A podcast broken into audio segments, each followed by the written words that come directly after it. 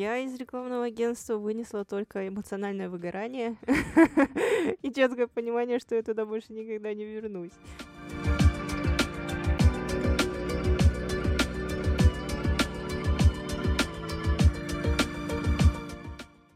Привет! Вы включили «Дизайн замес» – подкаст, в котором варится каша из продуктового дизайна, скрама, лидерства и менеджмента. Мы – три девушки из разных IT-профессий. Я Елигай, продуктовая дизайнерка, проектирую удобные красивые интерфейсы и верю, что UX спасет мир. Я Лера, Head of UX и Research Lead, строю крутые сплоченные команды и сложные процессы в компаниях. Я Оксана, скрам-мастер и UX-писательница, помогая создавать классные продукты и пользоваться ими. Вместе мы обсуждаем, каково работать в казахском IT на разных позициях в корпорациях и не только. Сегодня мы поговорим о рекламных агентствах и о том, что они могут дать брендам и продуктам помимо визуального дизайна. Давным-давно, с незапамятных времен, считалось, что работать в рекламных агентствах солидно и круто. Будь то странник-дизайнер или воин-аккаунт-менеджер, все они хотели попасть в магическое место – рекламное агентство. Продуктовые компании, нацеленные на выпуск своих собственных продуктов, пользовались услугами рекламных агентств. Время шло, проходили дни, менялись сезоны, шли года. Наступил 2020 год, на человечество обрушился страшный вирус, который дышал смертью и убил очень много людей. Люди затаились в своих четырех стенах, перестали выходить на улицу, переосмыслили свои потребности. Величие рекламных агентств ушло. Билборды на центральных улицах, за которые воевали рекламные агентства, занимающиеся наружной рекламой, были обклеены одним единственным изображением – филиппинки в маске. Время стало тяжелым для всех, особенно для владельцев бизнеса. Многие из них уже не могли себе позволить дорогие рекламные кампании, даже за заказ рекламы в интернете и дизайн картинок для социальных сетей компании и владельцы бизнеса начали делать самостоятельно. Рекламным агентствам пришлось туго. Некоторые из них закрылись, некоторые уволили часть сотрудников и сократили зарплаты. Оказалось, что разрабатывать рекламные материалы, сайты, баннеры внутри своей компании не такая уж и плохая идея – Дизайнеры лучше знали продукт и какие плюшки лучше всего преподнести, чтобы народ решился купить его в такое непростое время, когда каждая покупка обдумывалась со всех сторон очень много раз. Продуктовые компании быстро укрепили свои позиции и смогли быстро адаптироваться к новой удаленной онлайн-жизни. Некоторые из графических дизайнеров сняли кожу графона и стали продуктовыми дизайнерами. Некоторые креативные копирайтеры обратились в UX-копирайтеров. Аккаунт-менеджеры и СММщики стали продукт-оунерами – Мир менялся, и люди вместе с ним тоже. В наше время все еще живы некоторые из них. Поговорим сегодня с Оксаной Елегай, когда-то пришедших из рекламных агентств. Привет. После такого опенинга может показаться, что рекламные агентства больше никому не нужны, и они рисуют картинки, и все на этом. Но это не так, и сегодня мы расскажем, почему. Мы с Оксаной встретились именно в рекламном агентстве, и за это уже хочется сказать большое спасибо агентству и девушкам. Вот. Некоторые знания, которые я получила, работая в рекламе, пригодились мне и на новом рабочем месте. Расскажите, пожалуйста, в чем, собственно, э, заключаются особенности работы в рекламных агентствах? Ну, мы с Елигай довольно долго работали в одном крупном рекламном агентстве. Я как копирайтер, а Елигай как э, дизайнер. Мы, можно сказать, что мы были креативной парой, кстати. Можно сказать? Да, можно. Мы могли участвовать во всяких конкурсах. Да. Креативная пара. Да, креативная пара. У нас сегодня в гостях креативная пара. Да, для тех, кто не знает, это никогда два не неадекватных человека создают какую-то пару. Креативная пара — это когда дизайнер и копирайтер работают вместе долгое время. Ну, поэтому, наверное, мы можем про какие-то особенности рассказать. Что, Илигай, думаешь? Да, давай посмеем. Давай. Если говорить про рекламные агентства, а, я буду говорить, наверное, за дизайнеров, потому что я сама работала графическим дизайнером. А, в рекламных агентствах дизайнеры работают с десятками брендов. А, чаще всего дизайнер работает в паре с креативщиком, который придумывает какую-то рекламную кампанию. Они могут совместно брейнштормить, э, что-то придумывать, но часто бывает, что дизайнер — это просто руки исполнитель того, что придумал креативный директор. У дизайнера не хватает времени придумать рекламную кампанию, проанализировать конкурентов, нарисовать э, все для тендера и еще и сделать контент-план для других брендов. Ну, у копирайтера, в принципе, такая, такой же подход, mm-hmm. такая же суть. Ты работаешь там тоже с, с ровно таким же количеством брендов, как и дизайнер, по mm-hmm, идее. Конечно. Но единственное, там может, ну, чуть-чуть разниться, но, в принципе, так оно и есть. И что-то ты, конечно, креативишь сам, а, что-то тебе спускает сверху твой креативный директор, говорит, что вот такая стратегия, мы должны двигаться так. Но погружаться в каждый бренд отдельно, ну, там просто физически не было времени. Угу. А насколько вообще много заказов? Ну, со сколькими, допустим, одновременно проектами вы вообще одновременно работали? Всегда по-разному. Иногда просто очень много всего, у тебя там много клиентов, и вы еще там выиграли пару тендеров, то капец зашиваешься. А иногда бывает, что ты а, там уже долгое время делаешь креатив для какого-то а, давнего клиента, и все. Мультитендерный.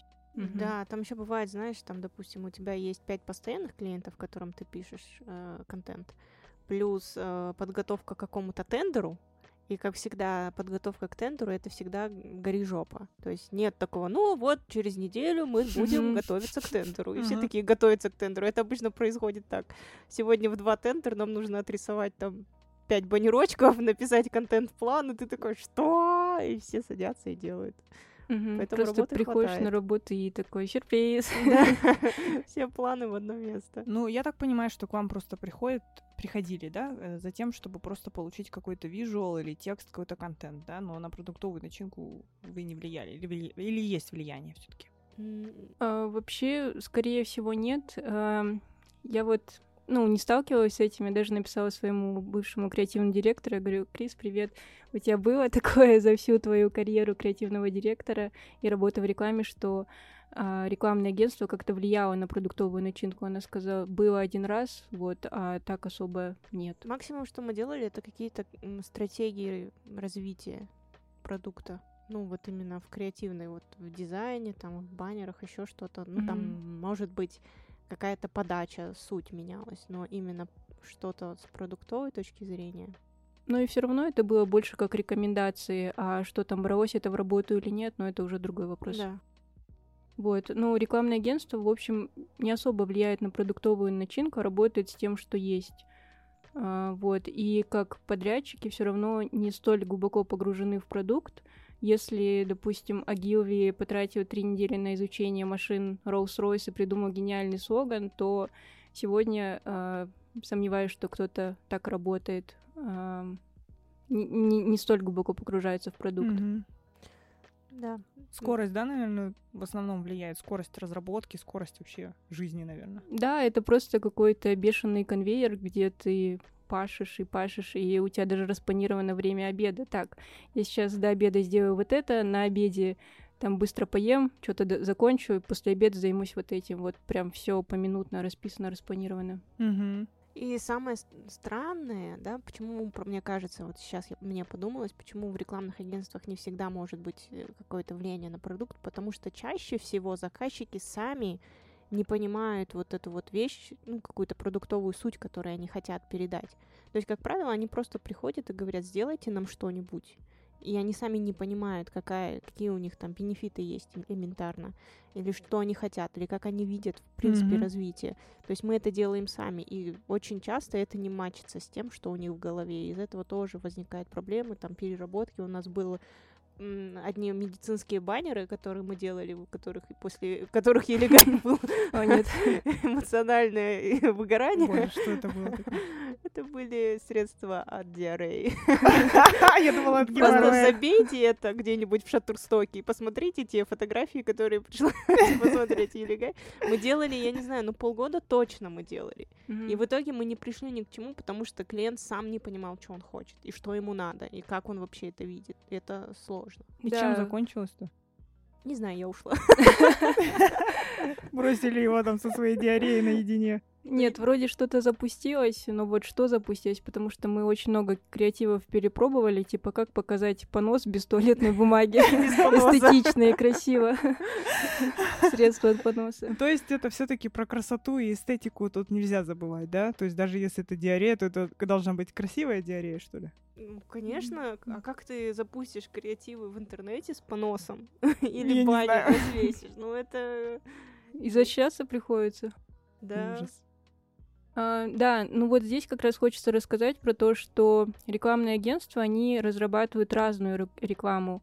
Это может быть просто какая-то красивая эстетичная реклама, но и реклама, которая побуждает покупать. И хотя нельзя утверждать, что эстетичная реклама не способствует росту продаж, а, но мне кажется, все равно это разные вещи. Потому что вспомните, сколько вы видели просто красивой эстетичной рекламы, но вы такие посмотрели, о, красиво, но это не побуждало вас э, купить этот продукт. Или есть просто какие-то м- рекламные ролики там с характеристиками, вы их посмотрели такие и поняли, ну да, это то, что мне нужно. То есть это естественно, не возьмет какие-то награды в Каннах, да, но это продающий рекламный ролик, и реклама тут разная в зависимости от потребностей бизнеса. Вот. Также рекламное агентство разрабатывает брендинг, стратегии, имидж продукта. Об этом можно долго и много интересно говорить. Я думаю, попозже к этому вернемся. Вот, как уже говорили, работа в них это всегда пожар, вчерашние дедлайны. Э, это очень тяжело, но в то же время супер интересно и интересный опыт. А как часто вообще, вот когда вы начинаете работу в рекламном агентстве над каким-то продуктом, а, то первое предложение, которое вы, собственно, предложили клиенту, в конечном счете остается таким же, каким вы его задумывали. Или после кучи правок там вообще ничего не остается. Смешная шутка. Э, прикольно.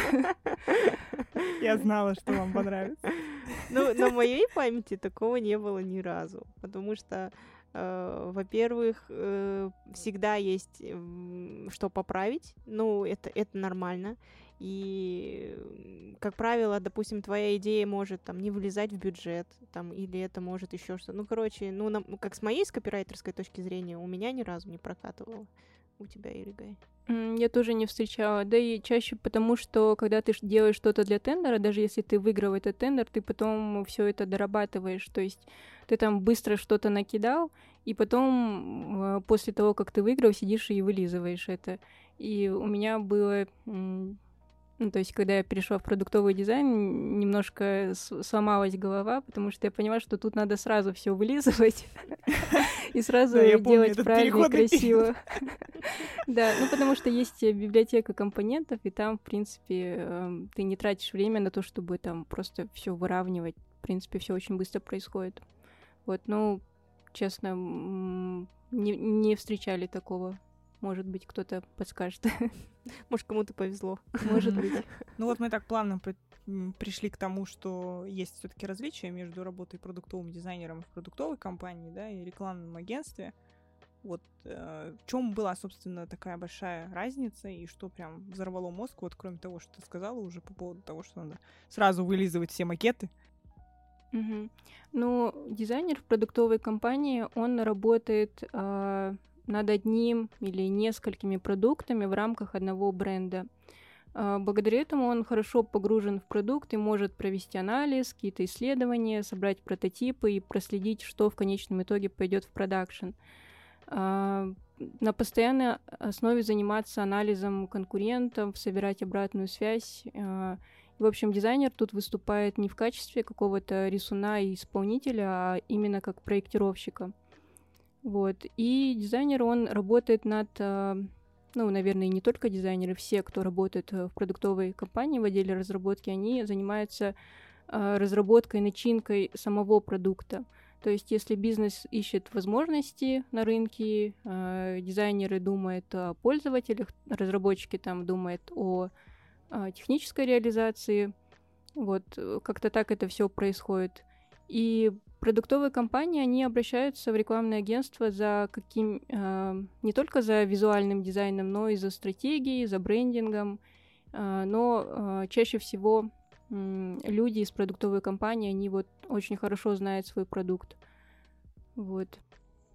А вот мне интересно стало, вот если, допустим, ну вот представь себе, да, что вот э, ты такой карьерный путь прошла, а, села в продуктовую ком- команду, в продуктовой компании, и потом вспоминаешь все, что ты делала там в рекламном агентстве. Mm-hmm. Не возникает ли такого ощущения, что ты там просто бессмысленно энтропию повышала, потому что сейчас ты вот, собственно, понимаешь, из, из чего продукт состоит и так далее, а вот э, там в агентстве тебе давали только кусочек чего-то, и ты пыталась переосмыслить там э, как-то выпрыгнуть вот дальше себя, да, и все такое.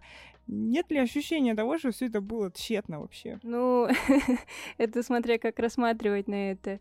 Просто оно было, и этого не вернешь. Понятно, да. С психологией, если рассматривать, нет правильных и неправильных э, А, решений. начинается, да. Ага. Вот. Ну, эм, на самом деле есть много плюсов а, в том, что ты вот поработал в рекламной кампании, твое рекламное прошлое, вот, и надо все из этого выжимать. То есть все, чему ты научился, применять это как-то на практике. И у меня было, да, такое ощущение, что типа, блин, да что я, что я потратила там два года своей жизни на рекламные агентства, когда я могла там пойти и научиться кодингу или аналитике или чему-то еще, а я пришла, я такая старая, и все уже молодые, все уже до меня все знают, а я из какой-то рекламы вообще не оттуда, казалось бы. Но нет, а, есть свои плюсы, и можно их использовать. Мне кажется, ты еще в рекламном агентстве, когда работаешь, ты не задумываешься об этом, потому что ты эту часть продукта и не знаешь, и не видишь. Твои, и у тебя задачи другие. У тебя задача сделать там креатив или текст, который понравится твоему креативному директору, заказчику, и, и который, в принципе, можно будет выпустить в прод, и который, скорее всего, должен как-то работать, по идее, да. Но и то, мне кажется, из-за того, что такой большой объем клиентов у наших рекламных агентств, они же берутся за все, они не отсеивают какое-то, да, там, Мгм. то есть они не Да. говорят, нет, нам не интересно с этим продуктом работать, мы не будем. Они берут все, что есть. Из-за этого все равно нет такой глубокой про- проработки. Вот, например, есть Red Pepper, Pepper Films, по-моему, называется агентство, которое занимается одним брендом, Мгм. Дядя Ваня. Знаете, не знаете, такие закатки, там салаты они делают. Вот я фанат этого бренда после одного ролика. Я реально посмотрела одну рекламный ролик у них, который называется... Не помню как. Вот это поворот. Вот это поворот. Но там суть в том, что очень такая, знаете, история, которая меня эмоционально зацепила. И там нет э, явной рекламы этого, э, этих солений. Там просто идет э, жизнь, ситуация, история, которая просто тебя там выворачивает наизнанку. И в, в эту историю вплетены вот эти вот закатки. И после этого я не знаю, как это работает, но я покупаю только его. Я не видела у нас дядю Ваню. А я вижу и покупаю, потому что я посмотрела Я один видела. этот ролик. Ладно, я обращу внимание в следующий раз на полку. И у нас нет, вот понимаешь, если бы мы занимались каким-то одним брендом, да, какое-то рекламное агентство, все бы собрались, подумали какую-то концепцию, продумали, как это можно продать, не просто, да, там, на- на- отрисовать и отправить, а чтобы прям вот Ну, это как Ух. будто бы звучит, как будто это отдельный просто маркетинговый департмент, который просто отдельно находится в другой компании, как- ну, как юридически просто. И то, мне кажется, маркетинговый департамент, который находится, он должен все равно как-то более глубоко работать, чем рекламное агентство, потому что у рекламных агентств нет времени глубоко погружаться. Мгм. То есть Они- это самый главный такой э, минус рекламных агентств, Да. что не глубоко погружается. Мне кажется, еще это зависит от э, размера рекламного агентства, потому что если это маленькое агентство, естественно, оно будет браться просто за все, что живет и движется, да. А если это рекламное агентство покрупнее, то они уже выбирают, с какими клиентами работать, с кем интересно, с кем нет. Вот мы работали в таком, ну, среднем, наверное, да. Ну, нет, мне кажется, в Казахстане это крупное агентство. Ну вот кто круче был агентство, в котором мы работали? Ну, те же агентства, просто другие из других. Ну, внутри этого агентства. Да. Но суть-то мы были в большой корпорации, и как бы мы не были какими-то чмошниками там. Ну, было крутое агентство, когда ты говорил, что я работаю там-то, все говорят, а, да, я знаю. И все равно На м, слуху было точно. брали всех. Да. Я не помню, чтобы мы вообще от кого-то отказались. Просто мне кажется, складывается впечатление, что это маленькое агентство из-за того, что у нас в принципе все маленькое, и как бы Казахстан маленький, и все маленькое в нем. Нет, тут, мне кажется, сама, сама позиция самого агентства такая. То есть, по М. идее, в принципе, вот я не знаю, что это жадность или что. Ну, как бы, по идее, агентство могло выеживаться. Оно могло, им Мгм. статус позволял. Мож- возможно, внутри этого агентства были, ну, там просто много разных агентств, были агентства, которые могли повыеживаться. Но вот конкретно наше не выеживалось. Ну, по идее, могло, но не делало этого. Не знаю почему. Ну так и что, возвращаясь к вопросам о том, что ж полезного-то можно вынести из работы в рекламных агентствах. А, ну, мне как дизайнеру пригодились мои навыки визуального дизайна. Это мощный дополнительный инструмент в продуктовом дизайне. И не верьте тем, кто говорит, что UI это совершенно не важно, и можно делать отличный X с плохим UI. Ну, мне кажется, это не так, потому что это взаимосвязанные вещи, которые не нужно делить. И хорошее визуальное решение, оно может э, спасти, привлечь внимание и сподвигнуть к покупке э, и выстроить правильный образ бренда или продукта. Э, учитывая то, что еще люди стали очень разборчивыми, им уже недостаточно просто то, что существует. Ну, э, если бы так и было бы, то Google выглядел бы так же, как в 98 году. Поэтому это важно, и это мне супер пригодилось на самом деле. Вот. Потом мне еще пригодилось э, понимание бренда и продукта. То есть, конечно, оно было не таким глубоким, а, как хотелось бы. Кажется, что рекламное агентство это что это какой-то полет фантазии, а, полный креатив и все что угодно. На самом деле это не так. У нас было такое, что мы с Оксаной рисовали для бренда пива э, какой-то баннер с бородатыми мужчинами, э, с голыми торсами, и там был слоган типа «Пойдешь третьим». Ну, была такая, ну, типа, когда пьешь, ну, нужен же третий. Да ну нафиг. Да, а потом, ну, как-то мы создали, так и не подумали, а когда все это родилось, мы такие, бля. Да, да, но мы, по-моему, такие не отправили. Кажется, гей-клуб родили какой-то по дороге. Да, я помню, к нам э, стратег приходит и говорит, типа, девчонки, вы что, ёбнулись? А мы такие, а чё? А чё, да? Нормально же, красивый мужчина, да? Да, ну и то, то есть ты тут все равно понимаешь, что можно, что нельзя, э, какие-то гайды бренда, какой-то культурный код, э, все равно какое-то понимание выходит из этого. Ну и многозадачность, когда у тебя э, вечно все горит в пожаре, ты уже привык к стрессу, и такой приходишь в продуктовую компанию и думаешь, а чё, а чё сайт нужен через там месяц, не вчера? Что я могу сесть и нормально подумать, как его сделать? Это вот выработка такой стрессоустойчивости. Э, я из рекламного агентства вынесла только эмоциональное выгорание и четкое понимание, что я туда больше никогда не вернусь. Но если серьезно говорить, это да, вот как Илигай сказал, это многозадачность и умение быстро переключаться между контекстами, потому что там без этого очень сложно. У тебя несколько брендов, и там всегда все быстро, срочно, тебе некогда раскачиваться, и нужно быстренько так чикс-чикс-чикс туда-сюда. Наверное, вот это и все-таки какое-то понимание пользователей, потому что у меня был один, вот я могу сказать, один такой случай, когда я пошла в создание какого-то креатива не потому, что это нужно что-то втюхать, да, а потому что есть какая-то потребность у клиента, которую нужно закрыть. И это было лекарственное средство, и вот мне прям было интересно покопаться вообще в сути этой проблемы и попробовать через нее предложить клиенту решение. Это было прикольно. А, потом, что еще? Ну, мыслить креативно, естественно, когда у тебя маленькая картиночка, на которой должна быть э, какое-то изображение, какой-то текст, чтобы клиент, посмотрев на нее, понял, в чем суть вообще и что мы ему предлагаем. Тут хочешь не хочешь, закреативишь, потому что там еще, если это реклама в соцсетях, там есть такая штука, как там не более 20, по-моему, процентов текста mm-hmm. или что-то такое. Ну, типа, если больше текста, то он не пропускает. Ну, там тоже надо было поизворачиваться всякое разное.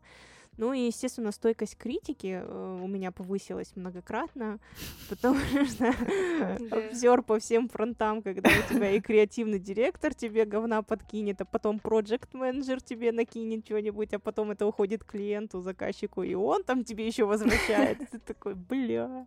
А в каком, кстати, виде они возвращают э, вот вам возвращали вот эту вот обратную связь. Можно я расскажу? Давай, давай. Давай. Ты о ком хочешь послушать? О заказчике или о креативном директоре? От, от заказчика сначала. От заказчика. Ну вот в том крупном агентстве, в котором я работала с Елигай, у нас, в принципе, ну, более-менее адекватные были. То есть не было такого. Единственный был момент, знаешь, мы сделали тоже с Елигай креатив. Там, ну, была лотерея, естественно, типа все миллионеры, и мы вот эту концепцию богатой жизни двигали, чтобы человек посмотрел такой, зарядился и этот. И мы сделали такую картинку, типа стоит Стив Джобс, и вот там его черные водолазки и джинсы, и типа готовь э, гардероб миллионера, ну что-то такое было. Ничего, ага. ну там супер такого сверхъестественного не было. Но клиент вернулся просто там в раздрае, в растрепанных чувствах. Да как вы посмели вообще порочить имя великого Стива Джобса? Он, к сожалению, на тот момент уже умер. Типа, чтобы вообще такого не было. Не, пардоньте, значит, это у них была лотерейная какая-то организация, и они сами сказали, не порочьте имя Стива Джобса нашей организации. Нет, ну, типа, вообще его не упоминайте. Это в суе человек умер, о нем либо плохо, либо да, никак. ключевое то, что он умер. Да, и типа ему такие, ну, окей. А вот в другом агентстве, в котором я работала, оно было мелкое, помел- помельче, чем в том, с которым мы работали Лига, и там, конечно, были закидоны страшные у людей. Тут еще и от руководства идет, мне кажется, это. И там, когда я человеку вежливо сказала, что писать, ну, в постах вы с большой буквы давайте не будем, потому что это все-таки, ну, не совсем правильно, давайте будем писать с маленькой. Меня там так отхуесосили, я прошу прощения, а потом пошли и после этого отхуесосили каждый пост, который я написала, потому что человек, ну, синдромом вахтера, наверное, был или что, но он и меня просто сняли с этого бренда, потому что я посмела вообще сказать. Мне сказали, знаете как, мы вам платим деньги, и ты будешь писать вы так, как мы тебе скажем. Вот практически дословно. Были и такие люди. Да, я сейчас думаю, интересно, я, наверное, тоже такой заказчик иногда. Чёрт! Разные стороны. Нет, ну тут надо понимать, есть адекватные комментарии, есть неадекватные, но именно писать вы, то, тот комментарий, который я дала, он был адекватный, ну, да. ну мне кажется.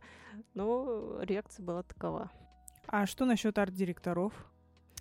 Но мне не, не очень повезло. Мы с ним как-то не сошлись. Э, тут тоже, знаете, нужен, должен быть свой какой-то человек. Я его не понимала, он меня не понимал. И иногда комментарии были очень странные в плане там у тебя проблемы на уровне словообразования, и ты такой, что? Вроде слова-то я могу сложить из букв. Но... Да, или там, например, когда тебе говорят, сделай так, ты делаешь так, приходишь, а тебе говорят, в смысле, я тебе говорил по-другому. Ты говоришь, ну как по-другому? Ты же говорил так. А он говорит, нет. Ну, это говорю, же газлайт. Да, это тогда я не знала, что это такое. Но это был для меня это была просто мясорубка. Я оттуда ушла выжатая, как не знаю кто. Или Гая, тебе как давали комментарии арт-директора? Ну, мне с этим повезло больше. В целом у меня и креативный директор, и, э, ну, то есть э, креативный директор, с которым работала Оксана, у нас э, как-то с ним поспокойнее было, я не так много с ним работала, по сути, мне там комментарии приходили от менеджеров там или от арта, и в принципе все было нормально, и менеджера, они как-то все равно фильтровали и такие приходили, Фух, Илигай, я понимаю, я понимаю, что ты заебалась, но, пожалуйста, давай вот это вот так сделаем, потому что уже невозможно. Ты такой сидишь такой, ладно. Окей. Уже понимаешь, что по-другому нельзя. А, в принципе, все было адекватно. Просто мне в целом реклама надоела, и мне казалось, что я чем-то не тем занимаюсь, и я ушла поэтому. А еще, знаете, есть такое прикольное, когда к тебе проходит проект, время 6 часов. У нас была одна такая, и она такая, приветик, как дела? И ты такой, блядь, ничего хорошего, вот ничего хорошего. Что? Ну, тут быстренько надо несколько правочек внести. Блядь, все, у меня рабочий день. Заходи, пожалуйста, они сейчас ждут. И ты такой, блин. Прикольно. Я помню, э, какая-то какое-то агентство в России, я не помню а, название, к сожалению, не вспомню. Они как раз устроили специальную такую вечеринку а, для всяких а, дизайнеров, вот именно, по-моему, рекламных агентств. Ну и потом это немножко так больше распространилось на всяких, на всех-всех дизайнеров. Но суть в том, что их вечеринка называлась «Вечеринка без правок». Ну, она так и называется, она сейчас называется. И они ее делают, по-моему, под Новый год как раз-таки, вот когда Рождество, Новый год, вот это время. И сначала это была какая-то местечковая история, где они там между собой э, просто общались и набухивались в говнину, вот. А потом это превратилось в какое-то большое масштабное мероприятие, где все дизайнеры приходили и плакали там о том, какие правки им приносят в 6 вечера и, там, и так далее и тому подобное. И, в общем, а, в итоге превратилась в очень креативную такую площадку. И я была очень вдохновлена тогда, когда узнала об этом. Мне прям понравилось. Я подумала, интересно, можно ли UX-еров заставить быть такими креативными, чтобы они захотели вот так вот прямо готовиться к вечеринке. Она еще причем тематическая такая. И они каждый раз там придумывают новую идею, как они будут там ее проводить, и новый какой-то клуб подыскивают специально под тему. В общем, довольно классная история. Я думаю, блин, жаль, что я не могу, наверное, все-таки среди UX-еров это проделать, потому что они немножко не такие, э, мне кажется, более Шизоидный, спокойный. да, ши- шизинкой такой. А просто под Новый год почему? Потому что это самая жаркая тема. в Да, его да. время Всегда в хочется умереть в это время. Да-да-да. И человек, когда просто мертв внутри, он пытается найти хоть какой-то смысл и такой запущу да? вечеринку, да.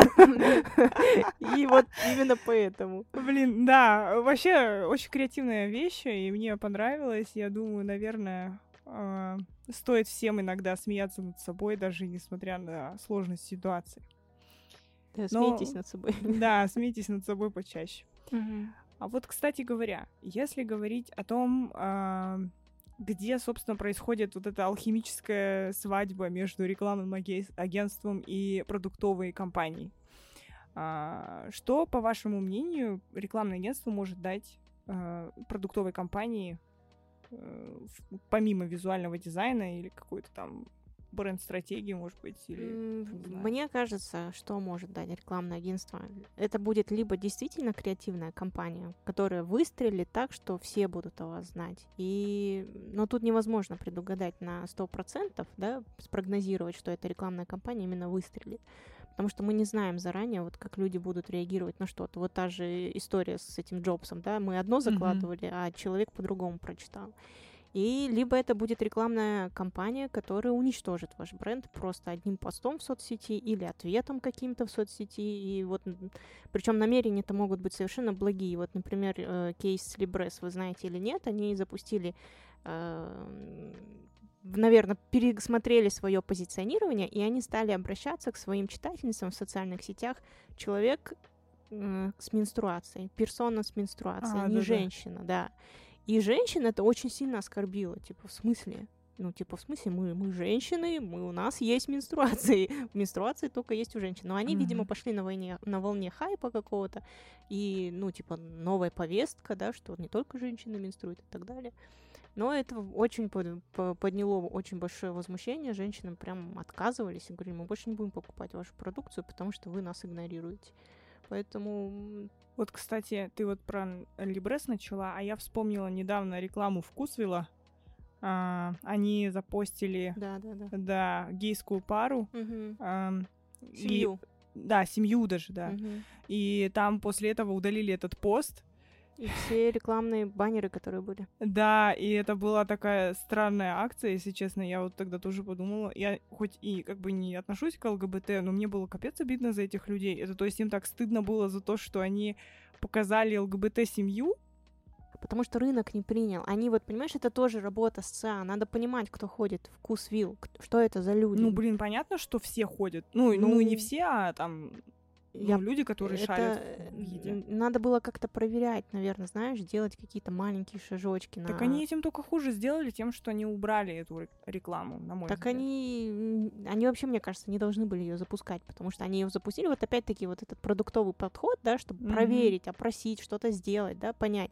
Не было времени, они просто накреативили, типа, вот сейчас модно, там, типа, трансгендерные люди, семьи, все такое, да, давайте. И задвинули, а, а- а что это, как это будет работать, вот, пожалуйста. Да, потом обидно Да. всем. Это как у нас тоже было, когда мы тестировали просто картинку на сайте, и там был парень, просто парень э, с татуировкой и серьгой. И респондент очень болезненно отреагировал, сказал, что это гей, что ненавидит геев, и что парень выглядит не особо умным, что это какой-то программист или разработчик. Вот, и мы- программисты, разработчики, аж чего? да, Дизайнер а, он дизайнер, да. Мы просто тогда поняли, что ам, как бы да, один человек как бы вроде бы это и не решение, но в то же время поняли, что наш рынок э, не готов пока к такому. Да, а если бы вы не провели исследование и запустили? Мгм. Как- какой процент говна мы могли бы вот тогда хапнуть? Никто не знает. Ну, сейчас, Мгм. я так понимаю, э, никто ничего не проверяет особо, просто пуляет, и всё, авось выстрелит, и всего. А потом переделывают. Да. В общем, креатив уместен, но в каком-то ограниченном количестве, я так понимаю. И надо его проверять. Да, а если такие прямо креативные UX-решения, которые, ну, может быть, разрабатывают на Западе или еще что-то, вот именно рекламное агентство? А, Есть такое понятие, как креативный UX. А, Правда, немножко даже боюсь его произносить, потому что гуглила, нигде ничего особо не нашла. А, Но у агентств есть такая популярная практика. Это вот как похоже на участие в тендере. То есть узнавать, что болит у агентств, и приносить им какое-то готовое решение. А, Если агентство, допустим, уже работало с этой компанией, оно может вот э, взять, прийти и сказать, привет, у нас э, для вас есть вот такое интересное решение, и компания может это рассмотреть. Причем, если даже этот кейс не подойдет самой компании, а, которой они это принесли, этим кейсом могут заинтересоваться какие-то конкуренты или вообще другие компании. Например, а, есть агентство Humble Team, и у них есть кейс для Netflix. А, Он это напоминает вот э, сериал Черное зеркало, где можно самостоятельно выбрать, чем кончится сериал. То есть э, в киноиндустрии есть э, стандарт, система рейтингов, а, там R2, а, NC17, кажется, как-то как так называется. Вот, и они не ломали этот стандарт, а рассмотрели такой кейс, что что будет, э, если, допустим, человек летит в самолете и не хочет э, смотреть какие-то определенные сцены из фильма, или хочет посмотреть какой-то фильм со своей семьей. И они подумали, как это решить. Они поняли, что на уровне интерфейса это никак не решается, и тут уже надо работать с самой начинкой. А, Допустим, еще есть кейс, когда есть кино, которое, а, допустим, классика а, американского кинематографа и очень давно снятое, но сейчас оно уже немного неуместно и э, затрагивает, э, то есть триггерит людей сильно из-за чего-то. Например, фильм «Унесенный ветром», а, его просто сняли э, с ежегодного показа из-за того, что там Да. чернокожие герои, и что это все недостоверно показано и слишком романтизировано.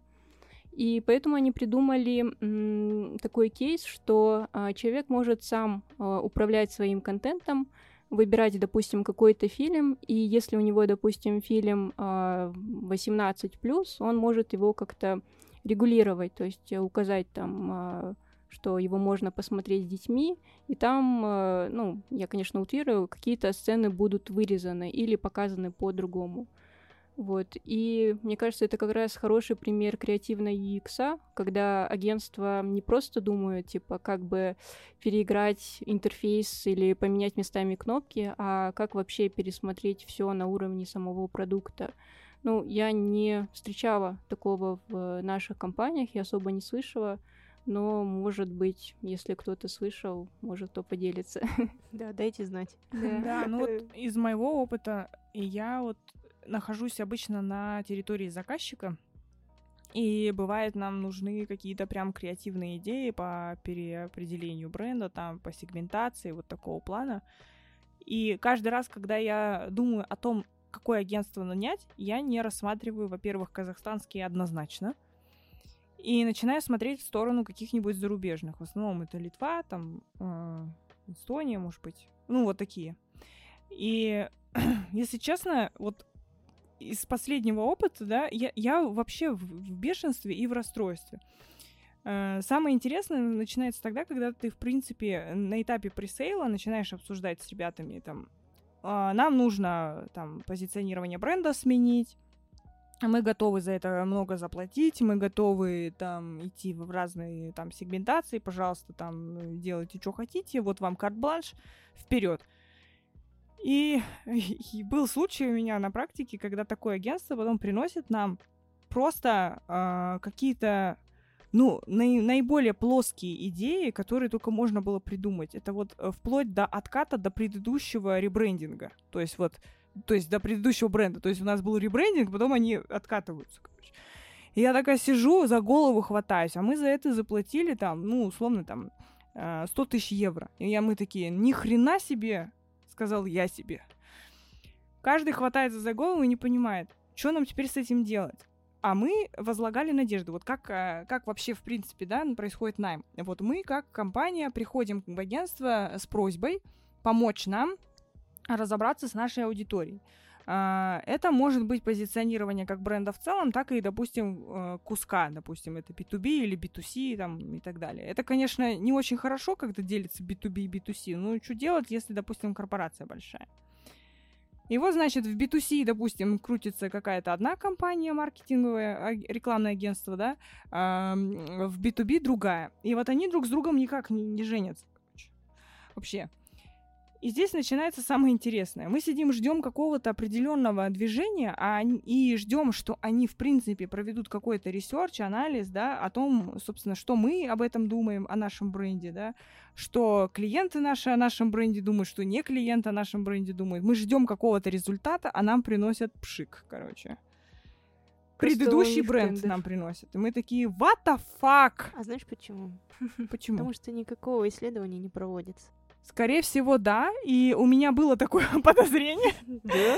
И мы сидим просто и понимаем, что нас просто, извиняюсь, наебали.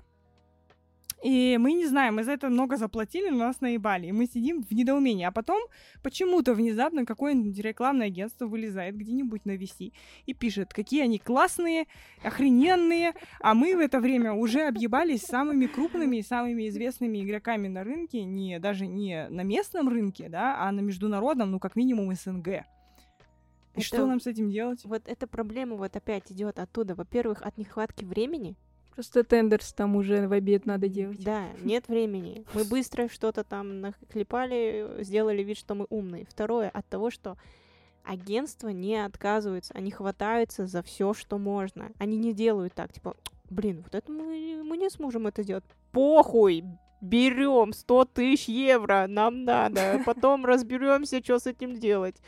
И это получается вот такое говно. Нет, там даже нет таких позиций, аналитик, исследователь рынка. Есть стратег, угу. но у него тоже там работы до жопы, чтобы он сел и глубоко, глубоко во что-то погрузился. Ну, мне кажется, нет.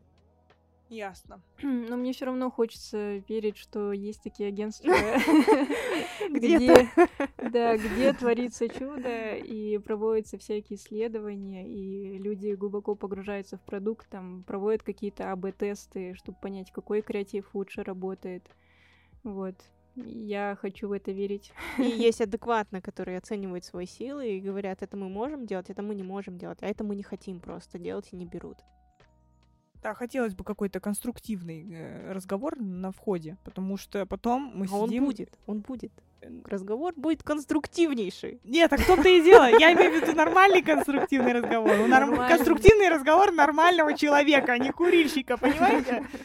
Они тебе обещают за 100 тысяч евро золотые горы. Ну, что да. ты хочешь? Мы все сделаем. Конечно. Так, да, возьми нас. Но еще хочется учитывать то, что вот такие вот всякие конструктивные диалоги, они могут затягиваться, и это выгодное агентству, потому что это все равно какие-то человека-часы.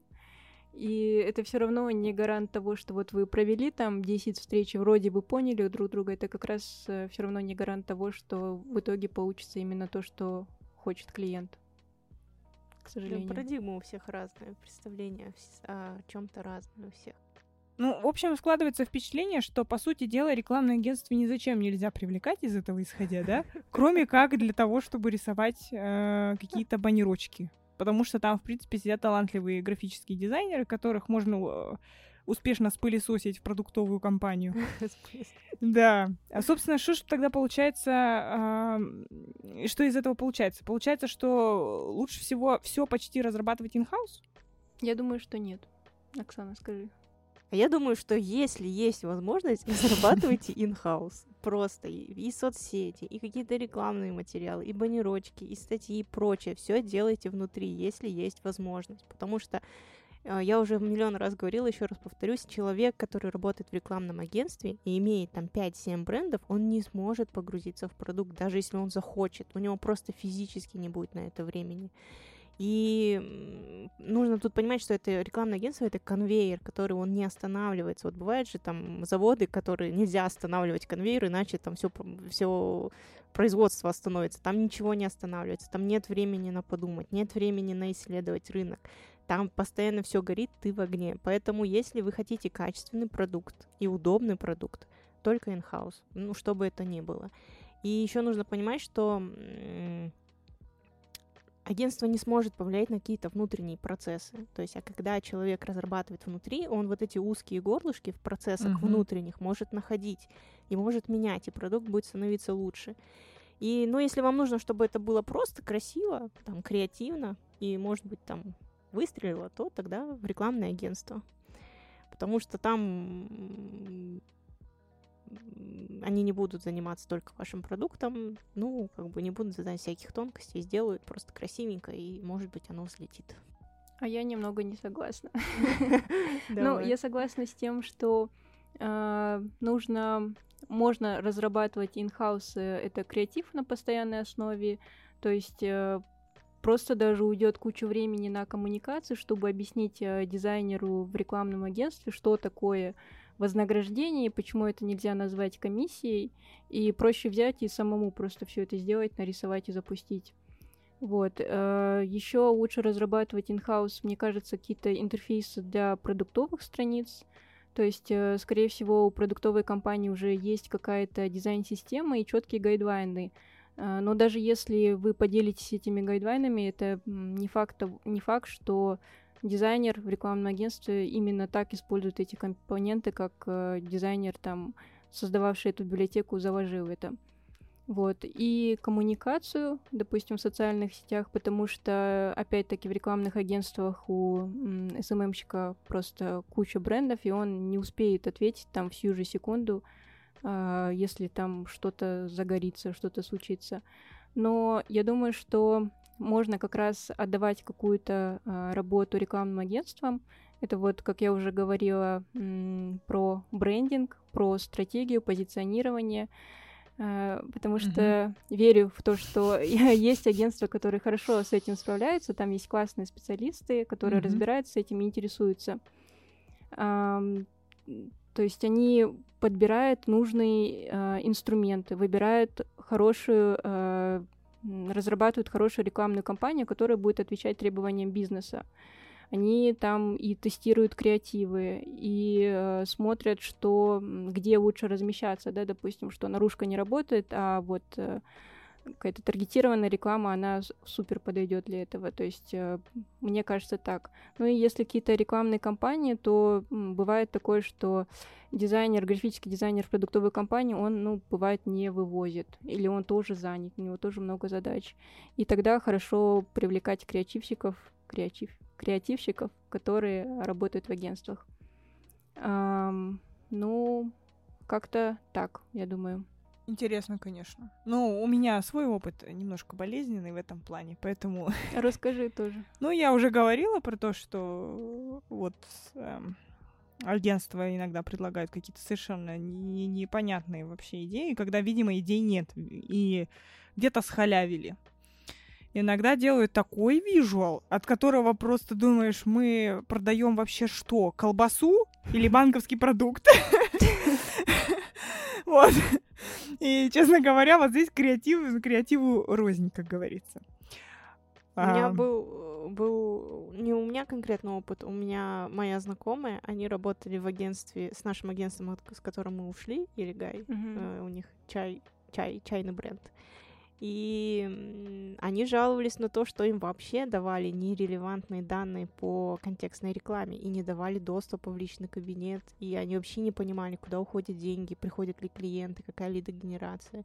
И ну, это страшно, да, дело. Поэтому я, конечно, может быть, как Илигай скажу, что может быть где-то и есть твое золотое, да, руно, но как бы лучше найти отдельно специалистов, если у вас не хватает единиц, ну, дизайнер внутри зашивается, найдите отдельную единицу, которая этим будет заниматься. Это, мне кажется, это будет эффективнее. Ну, я еще знаю примеры, в принципе, эффективной коллаборации. Это в основном российские агентства практикуют и российские компании. Вот когда у компании, например, есть какая-то идея, э, которую они хотят проверить, ну, типа продуктовая идея, которую надо как-то откинуть или подтвердить гипотезу или опровергнуть ее. И вот они как раз приглашают для того, чтобы сделать быстро на скорую руку какой-то продукт, ну, плюс-минус там какой-то лендинг, там небольшой сайтик, какой-то там э, промоушен. Вот они идут э, в агентство за этим, чтобы потом, э, если вдруг внезапно это выстрелит, то это можно было бы развить in-house. И если это не выстрелит, то мы хотя бы много денег и времени внутри не потеряли на это. То есть вот за этими, наверное, вещами можно обращаться в агентство, да. Но только если агентство действительно хорошее, которое понимает, что такое продукт, и понимает, есть продуктовое мышление, есть какой-то be done там в головах, где-то хотя бы. Не на словах, а в головах реально. Но это очень, э, очень аккуратно нужно выбирать. И здесь, в принципе, да, коллаборация может быть классной и полезной. Ну, в любом случае, надо пробовать. Да. Пробуйте и не бойтесь. Да, ну и все равно даже, даже за визуальным дизайном можно обращаться. Э, Допустим, вам э, придумают крутой э, key-visual, и вы просто потом будете развивать его э, на всех носителях. Да, И. Или не крутой кей вижу. Или не крутой, и вы не будете его развивать. Или будете. Зависит от вас. Это есть два стула, да? Нет. Ты сядешь. Просто если... Если этот key не крутой, а заплачено за него много, использовать будут не крутой key visual. Но можно заплатить чисто за key visual, а за разработку других э, рекламных материалов, э, допустим, взять in-house это. Плыть-то все равно с ним, понимаешь? Денег-то за него. Уплочено, как говорится. Все. Ну, можно пойти к другим. Или Да, и потратить, и потратить защищает. еще бабла. Еще. Но с Защищает. точки зрения бизнеса это совершенно точно не рабочая схема. И, скорее всего, поедут с тем говновижуалом, который был нарисован первым говноагентством. Ну, в любом случае, давайте так, если вдруг вы все-таки позитивно мыслите, как Ильга, и хотите работать с рекламным агентством, пожалуйста, все досконально проверяйте. Собирайте обратную связь, смотрите, чем они занимаются, какие бренды у них в работе, и принимайте решения. Да, на свой страх и риск все равно. Ну да. Да. Ну ладно, я думаю, на этом мы закруглимся сегодня. Да, пожалуйста, рекламное агентство, не обижайтесь. Да, э, мы никого не хотели обидеть, мы просто рассказали свой опыт. Возможно, нарвались на кого-то не очень хорошего, возможно, вы другие, и мы очень рады бы. Да, Думать, изменить что свое это так. мнение, да. Да. Ладно, всем спасибо. А, Оксана и Елигай, спасибо. Очень классно рассказали про внутреннюю кухню рекламных агентств. Я в них никогда не работала. Это было очень круто. Бог тебя спас. Да, Бог помиловал. Или кто там существует.